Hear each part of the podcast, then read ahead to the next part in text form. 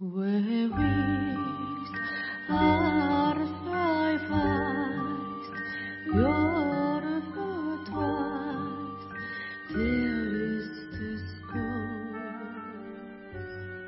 ぼ日刊階段山猫便第74夜今夜ご紹介するのは親父というお話です。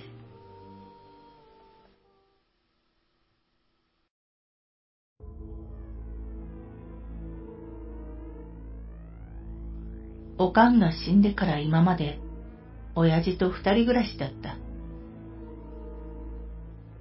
三日前、おかんの三回忌だった。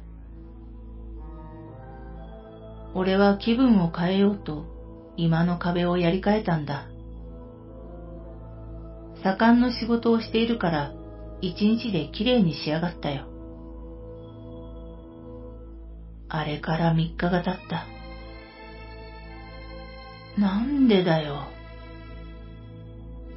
家に帰って電気をつけると、親父が居間に座ってる。どうしちまったんだよ。真っ暗なテレビをただぼーっと眺めている。なんなんだよ。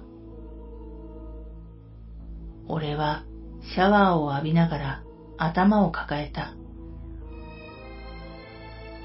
あれから三日間、俺が仕事から帰ってくるたびに、親父はあの調子で今にいるんだ。本当にどうしちまったんだ俺はもう限界だよ。仕事と地方が進んだ親父の介護。俺は三日前に限界を超えてしまった。寝ている親父の首をこの手で、それからあの壁に埋めた。なのに、なんでだよ。なんでいるんだよ、親父は。どうしちまったんだ？俺の頭は。なんなんだよ。わかったよ。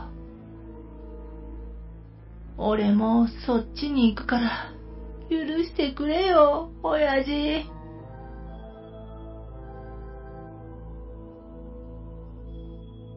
その後、警察によって、居間で首を吊って死んでいる男性と、居間に座った状態で死んでいる男性が発見されました。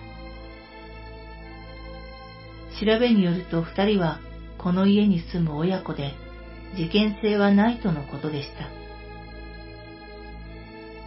古くなって汚れた壁や散らかっていた家の様子から、介護に疲れた息子が自殺、介護者がいなくなってその後、親が死亡したのではないかとみて、警察ではさらに詳しく調べています。